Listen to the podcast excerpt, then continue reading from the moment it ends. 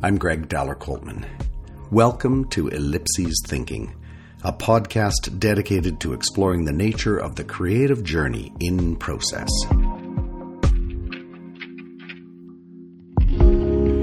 If an ellipses builds the perfect bridge from where we have been and are now to where we're next meant to be, then what intrigues me most lives between those three tiny dots.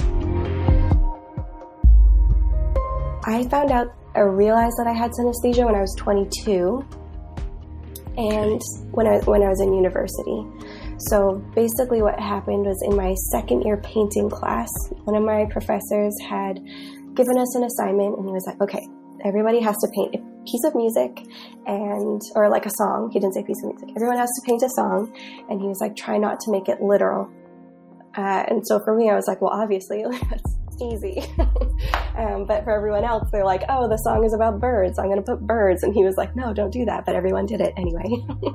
And then mine ended up being this like mess of shapes and color. And it was just this busy, there was nothing like, what is the word?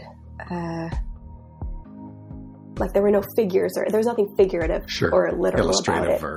Yeah. Exactly. Like it was just, and it was this like funny electronic song, super busy. And anyway, so that's what came up for me. And I remember like showing it to the class for our crit and everyone was just like, okay, cool, I guess. Like nobody got it. They were just like, what the hell is this? And I was like, huh. Like I was really proud of it, but I also didn't know what I had done. Like I was just kind of like, well, this is obviously how I see this piece of music. In her own words, it's all about how Ciele Beau sees a piece of music. Growing up, this was simply normal to her, but it wasn't until 3 years into her visual arts studies at Emily Carr University in Vancouver that she learned there was a thing called synesthesia. Her discovery of her own synesthesia has led her not only to better understand her sensory experience of the world, but has also allowed her to embrace it as a powerful modality for creative expression. Ciele is a multidisciplinary artist, primarily practicing as both musician and visual artist, who told me recently that there has never been a time when she found herself unable to not do both. Her work focuses on the human condition, our emotional responses, and everyday experiences. Her visual art explodes off the canvases or walls of the urban landscape with a vibrancy of color and shape that invites the inner child in us all outside to play in this imaginative world she has created. I am so thrilled to be in conversation with Ciele Beau. Welcome. How are you this morning? Thank you. I'm good. That was so nice. What a nice intro. I love that. Well, and I do mean it. I mean, when I look at a piece of your visual art, I check in and my face is just in this huge grin. It's just such celebration's the word that comes to my mind. Yeah. And a word I also hope we get into a little bit more, which is play and playground. But definitely, I'm curious, just as we get started, to know what it is that you're working on currently or working towards currently. Yeah, at the moment, I do have a solo show coming up in May, and which is going to that's pretty soon. It's a small show, so it doesn't require too many pieces, but I do have to make probably 6 or 7 new paintings by May. And so I'm in the planning phase for that, just coming up with my concept and, what I would like it to revolve around. And it's specifically going to be, a show of my synesthesia paintings. So, every piece of art is of a song, of a piece of music. And so right now, the theme that I'm running with, it has to do with, the getaway, like driving as a general theme, movement, sort of going towards something. And so I've been coming up with like a playlist of songs that kind of like fit in that scope. And then kind of narrowing into which ones I actually want to paint based on my synesthesia experience. So that's kind of my most initial thing that's coming up. And there's a lot of other little things, but just a lot of, you know, business fine-tuning and in that kind of stage right now. So yeah. Oh, that's great. And thanks for actually opening that up a little in terms of the process. And there are people who won't understand what's involved in the journey towards a show, or in this case, a solo show. And that, I'm sure, has its own sense of expectation and hopes and dreams by you, but also by, you know, the gallery that's hosting you. Can you just tell us a little bit more about how you have come to this idea? I'm really curious about your source of inspiration, and we will talk more about the synesthesia. You can share that now, but just how do you get from, okay, I've got a room with walls or a space with light, now what do I feel compelled to do? Yeah, that's a great question. I think, so this will be my, I think, fourth or fifth solo show.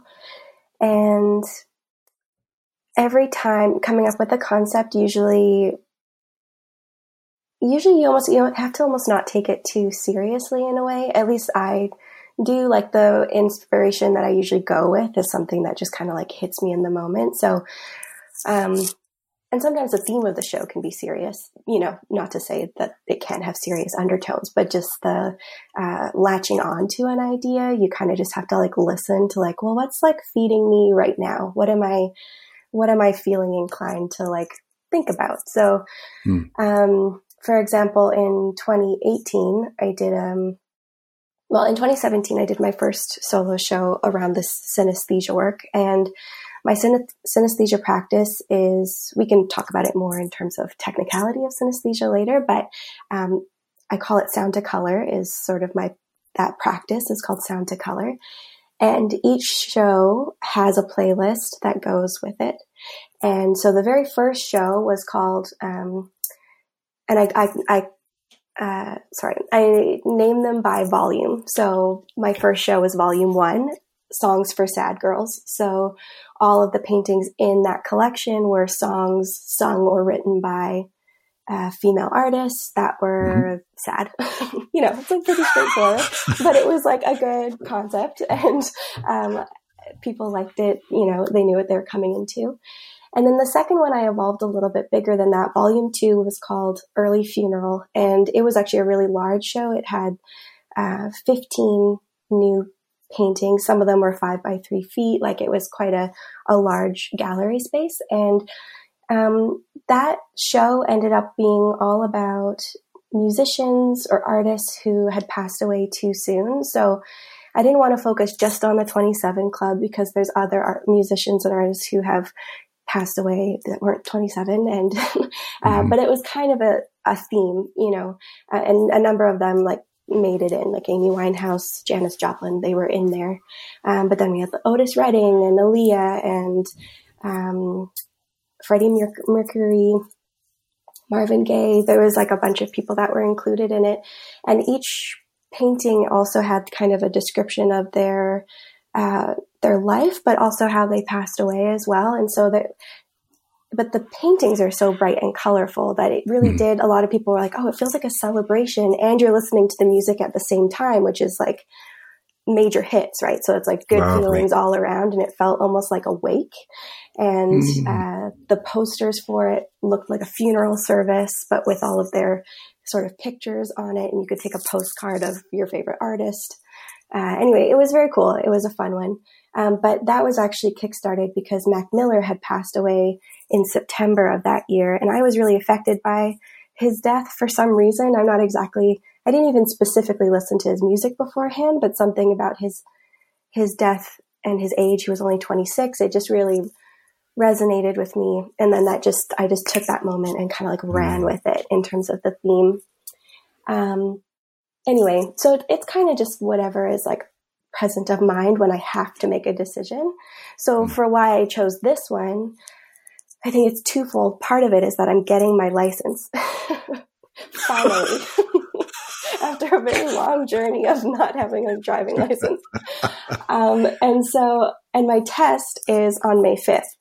So everybody, like, you know, fingers crossed, May 5th is the test. Don't hold me to it, but at least I'm doing the test.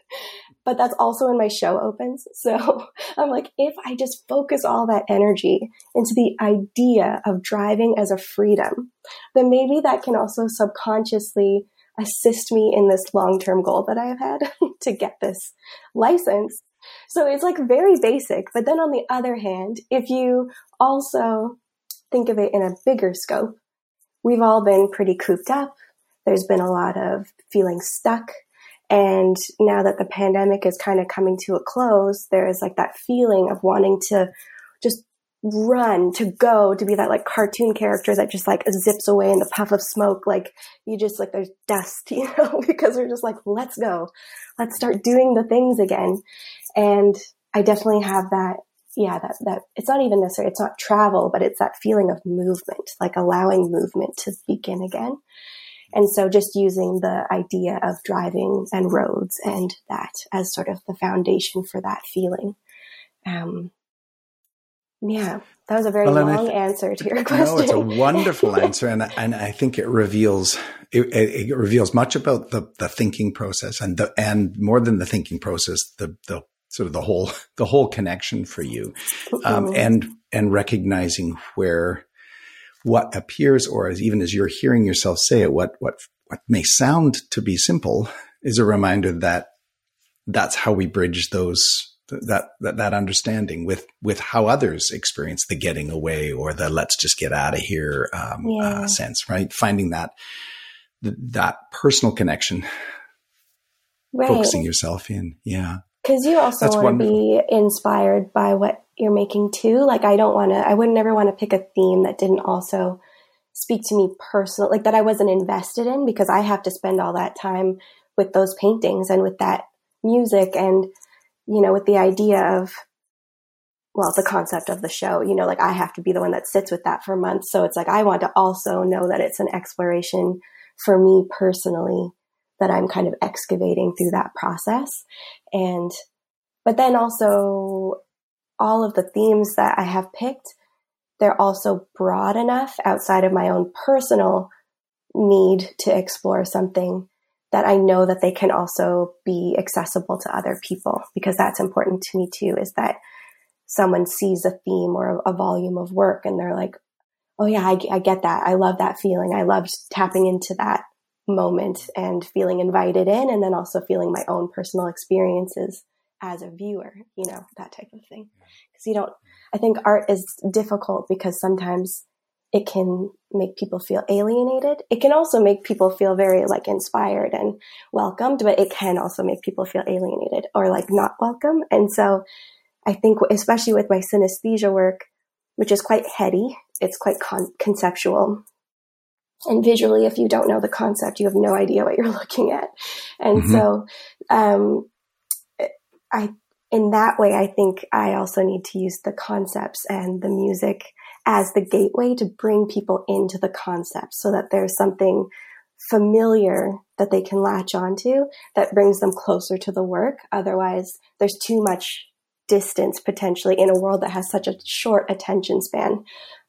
There's almost too much distance to get people to come in for conceptual work. And so I think that's kind of also why that's important. Yeah. A short attention span. And also, I can't help but think that we're in a world that needs connection more than ever before. I mean, given what we've been disconnected from, and our unfortunate belief that our social media platforms connect us, when in fact we're missing that human experience. So you've talked. I mean, in the whole celebration of this particular work has come from the synesthesia practice. You draw experience or draw influence from that experience, and I guess I'm fascinated at how you discovered it, how you've experienced it, and even more so, how you're partnering with this experience that you uniquely have in the world, and the way in which in which you move through it. And you talked about how it can be quite heady and conceptual. And I know we're going to put a link to some of your work so that people listening to this can actually go in and get a visual along with that. But I wonder, can you talk to us a little bit about what it is, what your experience of it is, and how you leveraged that as a partner in the playground? Yeah, definitely. Yeah. So synesthesia is a neurological condition, and it basically your brain is misfiring sensory information. So it causes like involuntary stimulation of one sense or like sensory pathway in another where it shouldn't be. So for example, just to break that down, because there's a lot of actually, even within the synesthesia umbrella, there's a number of different kinds of synesthesia that people experience. I mean, if you think about it, we have five senses, and if they're misfiring in any multiple different types of ways, then you get a number of combinations. So, for example, one of the most common ones is called grapheme synesthesia, and that's when people see color when they're reading. So when they see numbers and letters, they see them in different colors, or for someone, any word that starts with an A might be red, any word that starts with a G might be blue or something. You know, everyone has their own sort of experience with that. It's not one size fits all. So grapheme synesthesia is the most common. For me, I experience what is called chromesthesia, or sound to color synesthesia, which is where I got the name of my practice from. And what that means is that when I hear music or tone, I see color. So my brain has a sensory stimulation of seeing color, or technically I actually feel color. I sometimes say see color because it's easier for people, even though they're both abstract, but I actually feel color almost the same way that you would feel an emotion, like the way that you're like chemically almost, like your body knows it's happy or it's sad, like you can like feel it in the cells of your body. My body like feels color. So it's a very bizarre, but that's my experience when I hear music. I feel color and I see shapes. So, different sounds will provoke different visual shapes. For me, it's more in my mind's eye that they are there. For some other people, it's like they physically see it in front of their eyes. Like it's actually disruptive to their vision, whereas I don't have that, which I am grateful for, because I think that would be difficult in a noisy world. That would be very difficult. So sound to color is like a predominant one. There's another version called mirror touch. And so I do have that one where if I see like pain happening to someone else, specifically if it's like an impact or near impact situation, I feel pain in my lower back almost every time. And that one I've just learned to like kind of absorb and kind of work through it. It's less nice. But yeah, and technically I also have another kind called temporospatial synesthesia, where you see like calendars cyclically and numbers and time. Sort of, most people I guess see things linear.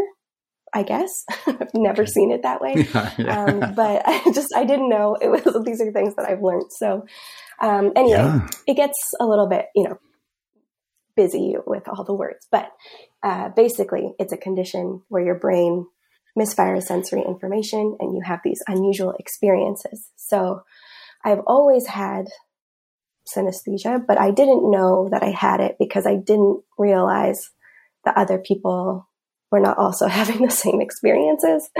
So there never really felt like a need to talk about it. I realized that I had synesthesia when I was 22 and when I was in university. So basically what happened was, in my second year painting class, one of my professors had given us an assignment and he was like, okay, everybody has to paint a piece of music and, or like a song. He didn't say piece of music. Everyone has to paint a song. And he was like, try not to make it literal. And so for me, I was like, well, obviously that's easy. But for everyone else, they're like, oh, the song is about birds. So I'm going to put birds. And he was like, no, don't do that. But everyone did it anyway. And then mine ended up being this like mess of shapes and color. And it was just this busy, like, but there was nothing like, what is the word? Like there were no figures or there was nothing figurative or literal. Illustrative about it. Yeah, exactly. Like it was just, and it was this like funny electronic song, super busy. And anyway, so that's what came up for me. And I remember like showing it to the class for our crit and everyone was just like, okay, cool, I guess. Like nobody got it. They were just like, what the hell is this? And I was like, huh. Like I was really proud of it, but I also didn't know what I had done. Like I was just kind of like, well, this is obviously how I see this piece of music. Anyway, and then I just kind of moved on from it. But then the following year, one of the girls who was in that class with me, we were in the same class again, and it was not a painting class, it was a different class, but she came up to me, it was like one of the first weeks of school, and she was like, hey, I was thinking about you all summer. I learned about this thing called synesthesia, and I couldn't stop thinking about your painting. I think you might have that. And I was like, I have never heard of this word. Like, I think I asked her to repeat it like 5 times because I just couldn't. And I finally wrote it down because I was just like, I don't know what you're talking about. And then it took me like a month and a half to actually look it up. Like, I just didn't take her that seriously, or like I was busy. I don't know. I was just like, oh, interesting. And then I finally looked it up and I was like, oh my God, that's me. I was like, I literally have that thing. There's a word for this experience. So that was really exciting and also like a bit overwhelming. I started having some like imposter syndrome feelings where I was like, do I actually have it? Do I not have it? Like, how can I confirm that I have it? Do I have to take some kind of test? Do I have to see a doctor? Like I was like looking into all these things, like trying to find doctors that you can do tests with. Like there is not really such a thing. Like doctors can't really test you for it.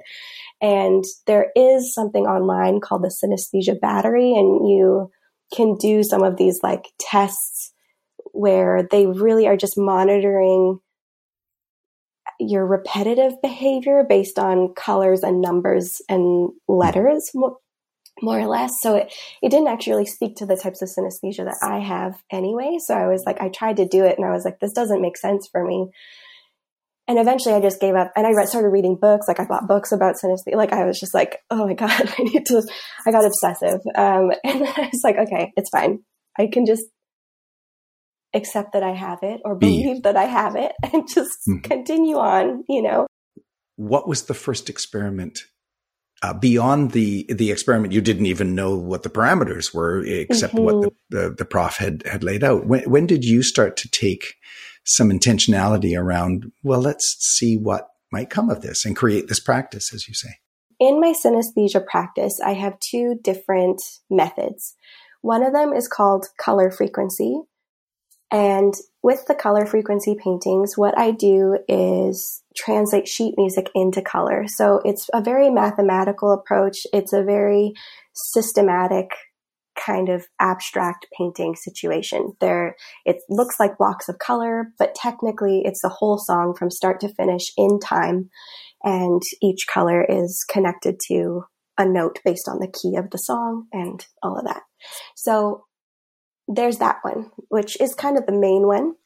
But I do have a second method, which I call chromatic forms, and that allows me to express the colors and the shapes that I see, whereas the color frequency is just based on the colors that I feel when I'm listening to something.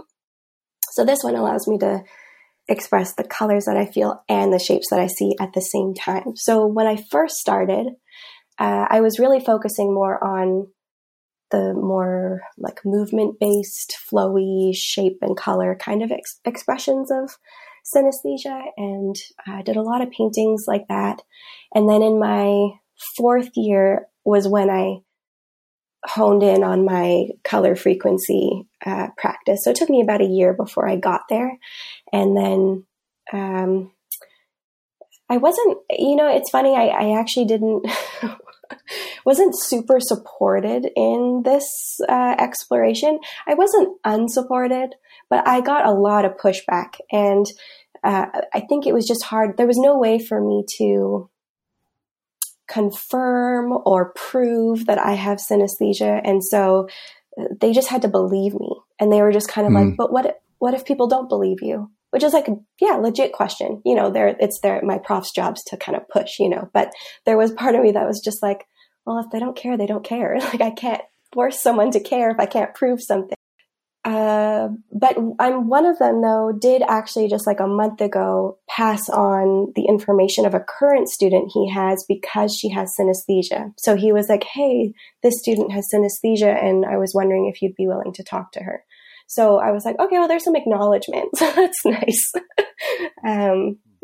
I want to go back because as you know, at the beginning, I spoke about how when it came to choosing a path through music or visual art, you simply didn't feel there was an option. And now I'm curious because you have found a very intentional way of showcasing the visual work and allowing the interactive experience of listening to the music that has been the source of inspiration of that particular piece. Mm-hmm. Can you talk to us a little bit more about your music, visual art path and tell us as much or as little about when and how that, you know, how you came to know I can't not do both. Yeah. Mm. That's a good question.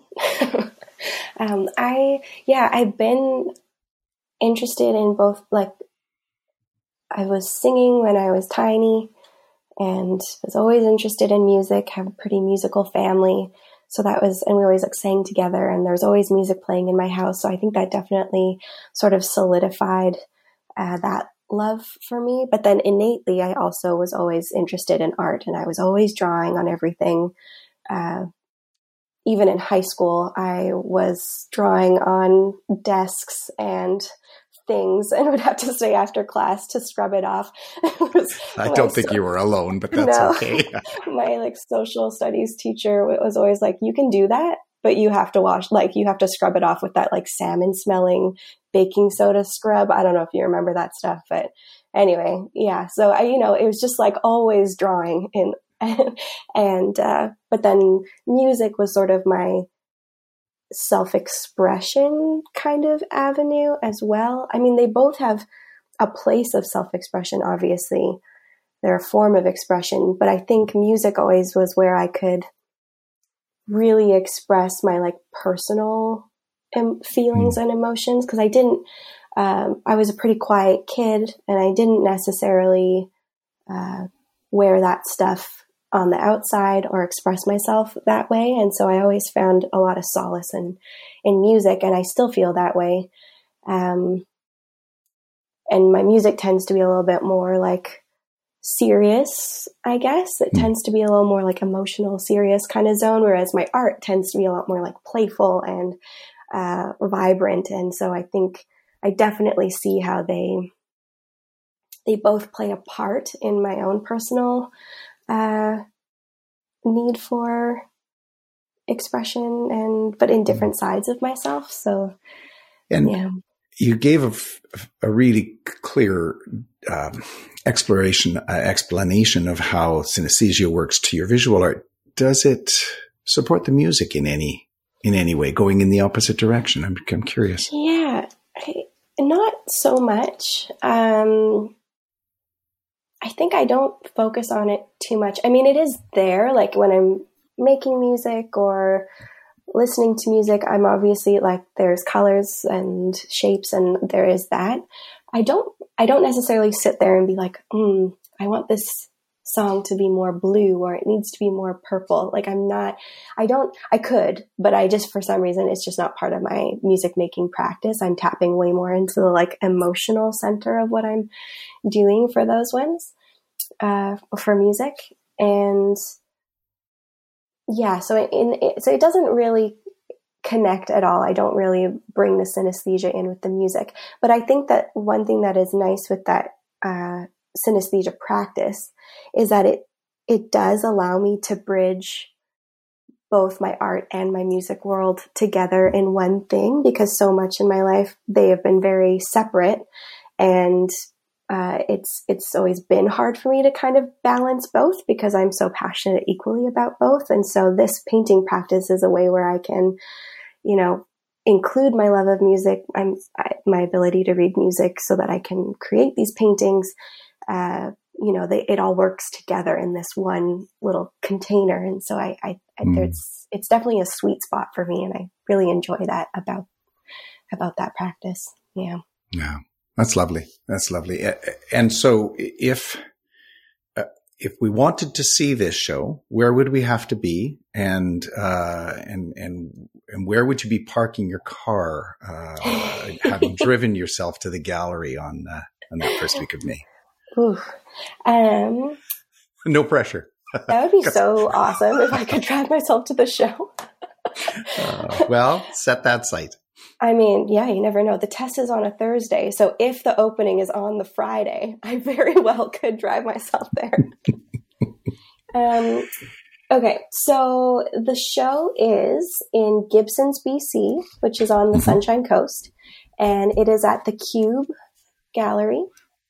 So they're kind of like a goods and art space. So they have an exhibit space, but they also sell home goods and all that kind of stuff. And then there's art studios in the back. Lovely. So it's a cool spot. And it's up for the whole month of May. I don't know when the opening is. I did just email to figure that out. But it's up for the whole month of May. And they do have parking to the left of the building. Minus one vehicle, which will already be parked. Yes, exactly. Okay, thank you. And again, we'll make sure that we've got that information available as well for people that are wanting, perhaps myself included, to hop on a ferry and get across to Gibsons and or come down from the coast. That's wonderful. And if anybody wants to come at any point and you want me to be there, just tell me. It's up the street. I will show up. You don't need to drive at all. Well, I mean, to be fair, up the street is a 5-minute drive, but a 40-minute walk because it's a hill. Okay. So it's, yeah.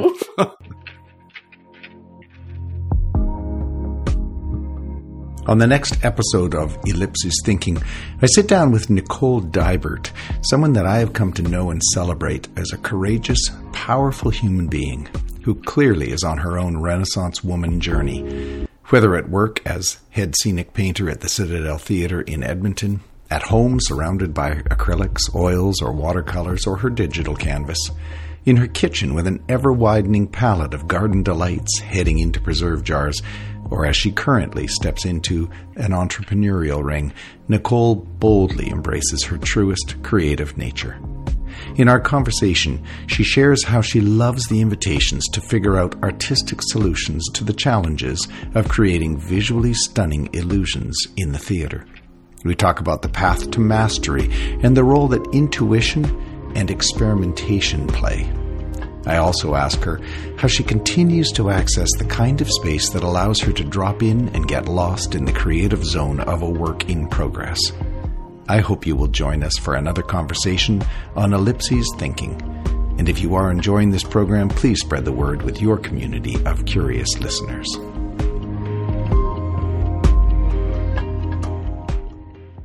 So I'm curious, can you talk to us a little bit about what you have come to know that you couldn't have possibly imagined when you were 12, 13, 14, about this creative life you're now living?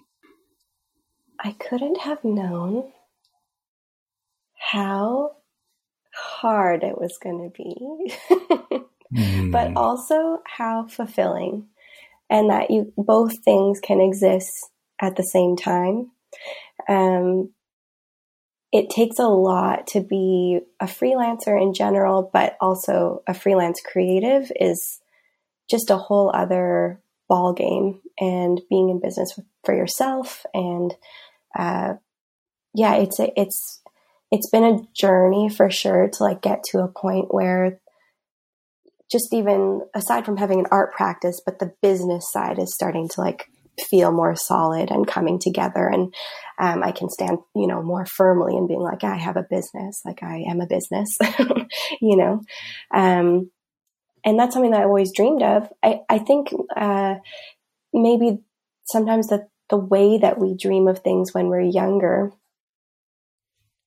isn't necessarily how it works out when you're older, but it's also completely different in the most beautiful way that life is unpredictable.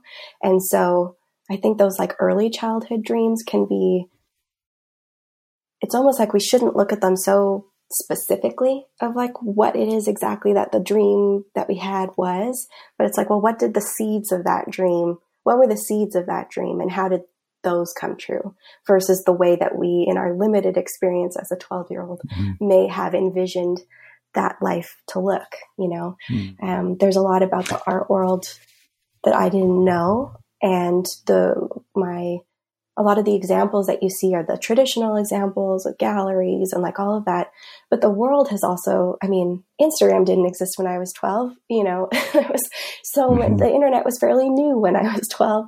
So there's so many different ways that the art community and music community have shifted for better or for worse, but we're always evolving and changing and having to adapt with what is now. And I think that there's some really beautiful things that have been able to come out of what I couldn't have even imagined at the time. Mm.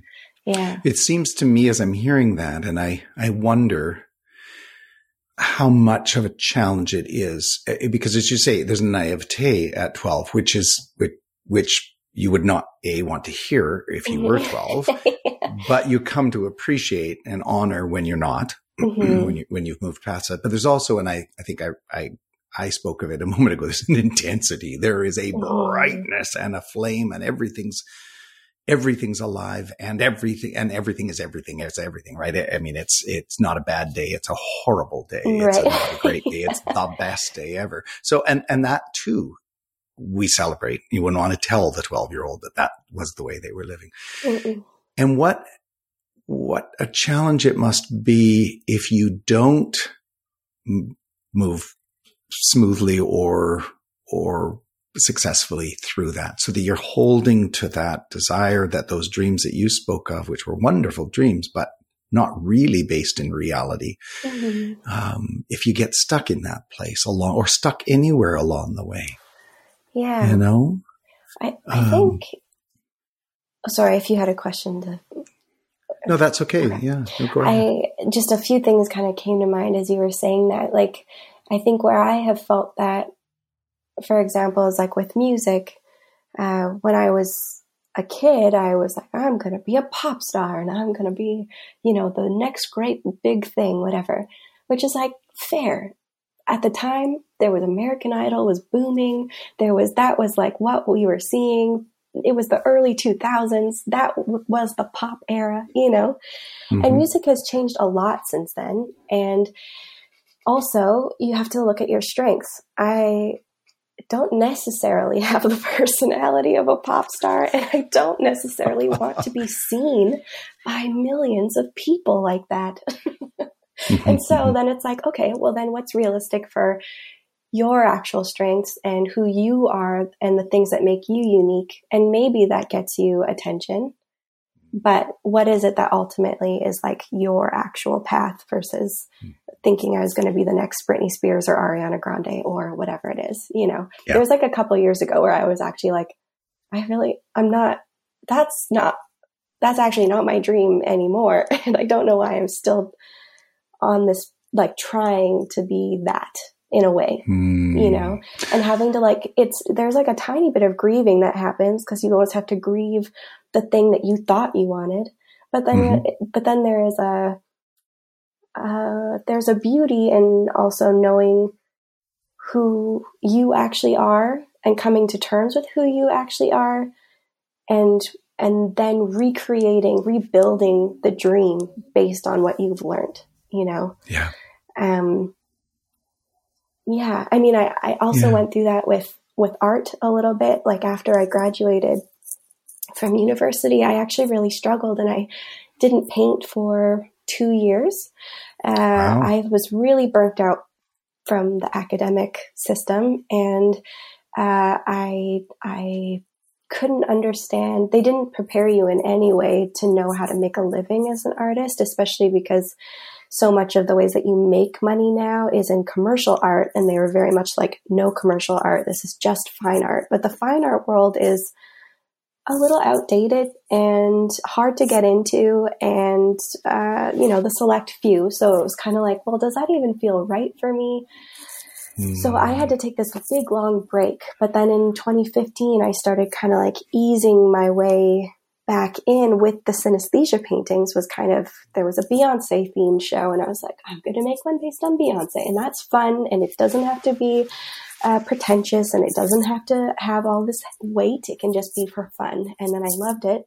And then I just kept easing until it actually became my practice, which is what I had always wanted.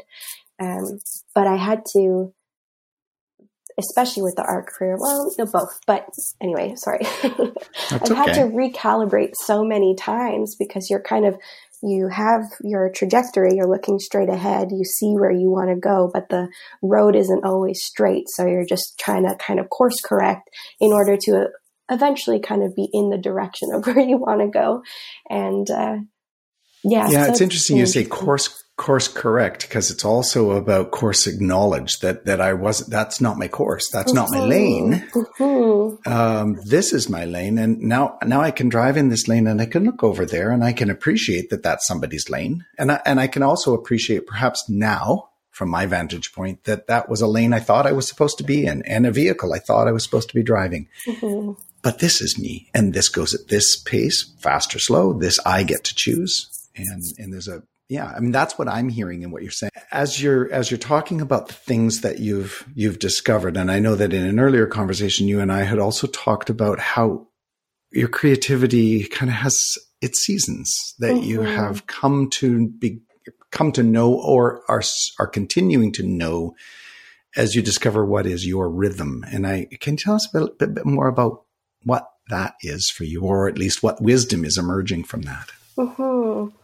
Yeah, that actually kind of ties into that whole, I didn't paint for 2 years. And I think that was one season where I wasn't able to, it took me a long time to overcome the blocks, the fear, the everything that you start to kind of, when you take a break, I find when you take a break from creativity, it's almost like you've inhaled. When you put something out into the world, you've inhaled and there's this expansiveness and this openness and it's just like the most exciting thing. And then because you've expanded, you've also then there's a pause that allows space for the negative self-talk, the fear, the creative blocks, all of that stuff to kind of come back in if you don't continue going. And at least that's my experience. And so I think with the university stuff, it was such a big expansion at the end of graduating from that program. And then I just got totally freaked out. So there was the pause. And then it took me the 2 years to kind of really claw my way back and be like, no, this is something I love. This is something I'm passionate about. This is something that I'm called to do and continue to do. Now, how do I get back? And in that case, it was baby steps. It was testing the waters. It was seeing if people were interested at all and getting feedback that I liked back. Mm-hmm. And then once I actually kind of got my process rolling, I still found myself having the seasons. So there would be a huge creative output where I'm just in it. It's my everything. And then there's, downtimes, which is important for creativity. And it's important for people to have those downtimes, to get re-inspired, to re-energize, all of those things. But then it's also learning how to find your way back faster. And not taking as long a breaks, I find that I take a break every December, and then in the January, February shift, I have to start finding my way back. And so for me, having a solo show in May, that's a really good push because it means I have to make work, and I have to get back into it, I think, knowing yourself when you need a break and challenging yourself on the fears. Like I'm not exactly sure why this happens, and I think that I've heard that this happens to a lot of other artists, but when you leave the canvas for too long, it can be really hard to make the first marks when you come back. And the last month I've noticed I'm like, I have painting ideas swirling all over the place. And then I think about actually trying to execute it. And all of a sudden I'm like, I have no ability. I can't even put paint on canvas. Like, who am I to even try? Like, it's really like, it gets pretty like intense. But then I have to just sit with it and be like, well, no, I've done this before. I've done it successfully before. There's also no reason why this one piece has to be your masterpiece. It's okay to just show up. It's also okay to show up and things not be perfect. And I don't like to say practice makes perfect because I don't believe in perfection, but I also think that it kind of ties into the lesson that I learned from you as a teenager with play, how important play is. So for me, showing back up at the canvas, I think the thing that pushes me through is that desire to play, and that the play has no sense of perfection in it. It's about being messy. It's about just trying. It's about, throwing care to the wind and just doing what your heart desires and following your inspiration. And so I think that's something that, especially in the last couple of years, I've been really trying to bring back in, is the idea of play when I arrive in my creative space. I'm not sure. Does that answer the question? None of my questions need to have an answer targeted to them. I'm just hoping for exactly what I'm hearing, which is just more of you. So play. And just before we go there, I think I also want to acknowledge that I'm hearing your awareness of the elements of your rhythm, such that it feels to me like, that there's going to be this expansion, and then there's space into which some negativity and self-critique may come, but the very awareness of that means that you're probably also, or I suspect, you're probably also finding a voice to speak back to, and to be in. So much of it is about partnership, isn't it? It's a partnership with ourselves in all of the elements of ourselves. I don't think that we can ever. I don't think we can get rid of the voices of self-critique, but we can help to manage them and own them rather than allow them to own us. And that's sort of what I'm hearing coming forward in your own gathering of wisdom around this. Definitely. Yeah. Like I would definitely say that, years ago, that the negative self-talk was like more overwhelming, and now I can just recognize it.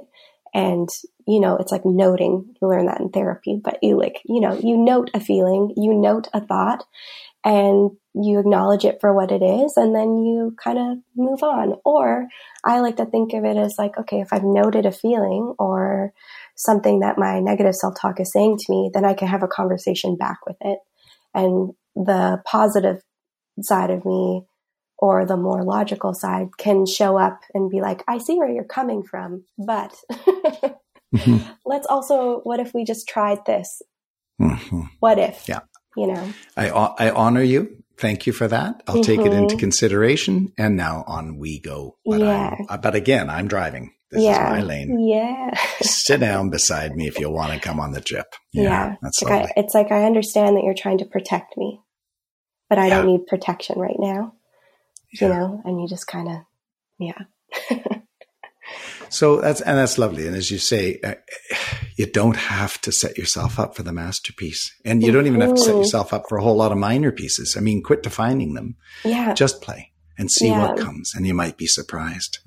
And I do think that part of that comes from an Instagram world as well, like social media world, is that as an artist, and this is something I'm seeing reflected back to me by a lot of my artist friends, is that the sheer amount of your art is no longer artist content. And so the sheer amount of content that you need to be creating in order to be able to be like posting every day or sharing your work or making people care, like that kind of stuff, is quite overwhelming. And so I think that's where a lot of my own personal, like, afraid to even show up to the canvas, because then in my mind, I'm like, well, what if I make something that's not worthy of posting? Then was it a waste of time? And so there's like that kind of dialogue, which I think a lot of people are trying to move away from. I personally would rather not think like that at all. But it definitely is a modern artistic problem. Yeah. Problem of this generation of creatives, for sure, because it's there. Yeah. So if I was to ask as succinctly as possible, how do you define or arrange your world, your playground, if you will, to invite the greatest creativity for you? What do you do to say, I mean, even before we sat down this morning, you said, I just need to make a cup of tea. So what are your rituals? What is your space, formal studio or otherwise, studio of your imagination? What are the conditions? I love that question. I just got so excited when you asked that. Well, one thing that I've started to do because I have an office and I have like a studio in my backyard for painting and stuff. In my office, one thing that I've started to try to do is create almost like a little, like before sitting down for work, I will light some incense, light a candle. I've got my marbles out, which is a specific reference to a high school tradition that Greg bestowed upon his students, and I still have the marbles that the graduates get to keep. I still have mine in my office. I'm glad you haven't lost them. No, I have not lost them. Not yet. Hopefully never. So I have started just recently in the last couple months trying to actually set up a bit of a calming, arriving ritual in my office work, just because emails and communication that way and just kind of the nitty gritty can feel very unmagical. And so I'm trying to like get centered back into my focus and my why, and just sort of bringing a little bit more magic into that part of business. I've actually been finding really enriching. And I learned that from somebody else recently. And I was like, oh, that's just a very beautiful, nice thing. Yeah. And then with my painting practice, yeah, usually I'll make a coffee before a tea before I go out. I typically will have some kind of music. With the paintings that revolve around music, I create like a formula ahead of time. So I listen to the song. I assign notes with music. I'm not like listening to the song on repeat, because I did actually used to do that and it drove me insane. So now once I've, come up with my color score, then I don't need to be listening to the music while I'm painting. So sometimes I'll have music, just general music playing, or I like to have like shows that I've watched a million times over, just like playing in the background. It's basic, but like Gilmore Girls or Friends, New Girl, things that are just like fun and humorous in the background. I do my studio at the moment is fairly sort of basic, like it's just white walls and nothing super exciting, but I want to paint a mural in there. And I do have plans of painting the front door like pink and like repainting the outside of the studio, this like super fun colors, and just kind of make it I call it the pink box. And so that's lovely. I want to start I've been imagining ways of bringing more play into that space so that it really feels like I can get messy and I can just make it my own. So yeah, going out to the garden or to the paint box. I mean, it's that sense of your garden, what you're planting. That's lovely. I could talk with you all day. And I just, it's been so lovely to reconnect with you. I have a question I've been asking at the end of these conversations, and I just want to shift to that now. And so when I use the term grandchild, I'm not referring necessarily to your grandchild, if there is one to come, but generationally ahead and into the future.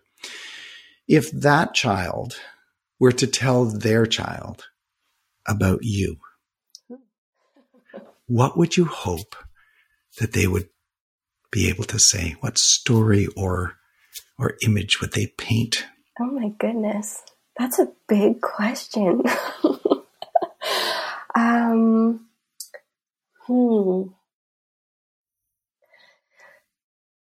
I think I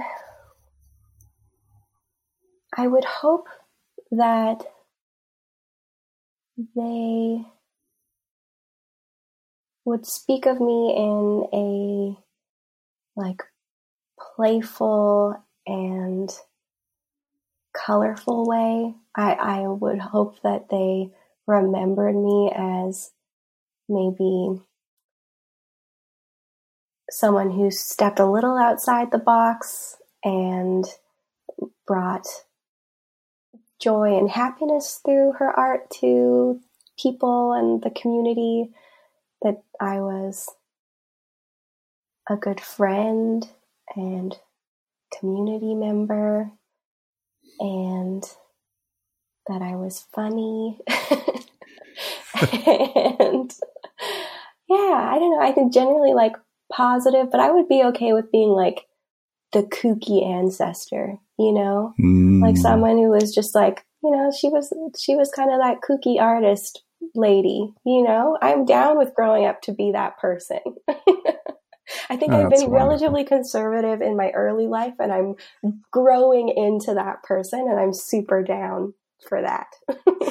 Yeah, the one with the paint box, the painted studio in the back garden. Exactly. That's lovely.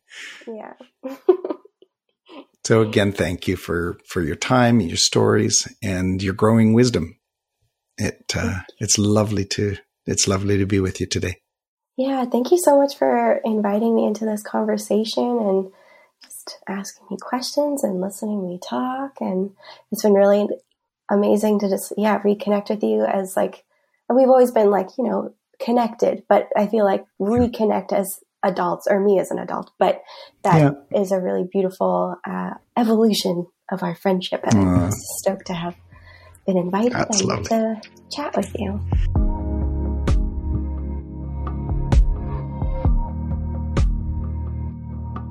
If you happen to live on the Sunshine Coast or are planning a trip this May, we hope you'll drop in to see Ciele's upcoming show at the Cube Gallery. The Cube is located at 104-875 Gibson Way in Gibsons, BC. The show opens to the public on Friday, May 6th from 7 to 9 and then remains up until May 29th. You can find more information on Ciele and her Sound to Color practice, as well as information on all our guests, by visiting ordinarypodcasts.com.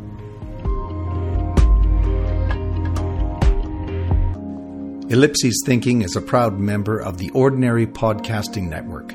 It is produced by Jordan Dowler-Coltman and Greg Dowler-Coltman. You can follow us on Instagram, Twitter, and Facebook.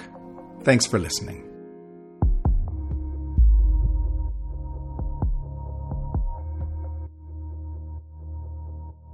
As a resident of Vancouver Island, I wish to acknowledge that I am a visitor on the traditional lands of the Coast Salish people, including the territories of the Snonoas and Qualicum people. The First Peoples have been here for over 10,000 years, their ancestors still here with us in the sky, the land, the ocean, and all of the beings that share this sacred place. As a settler, I gratefully embrace the opportunities for growth as integral to my personal journey of collaboration and reconciliation as I learn and further support the possibilities that lay ahead. I remain committed to practicing my craft in a decolonized space.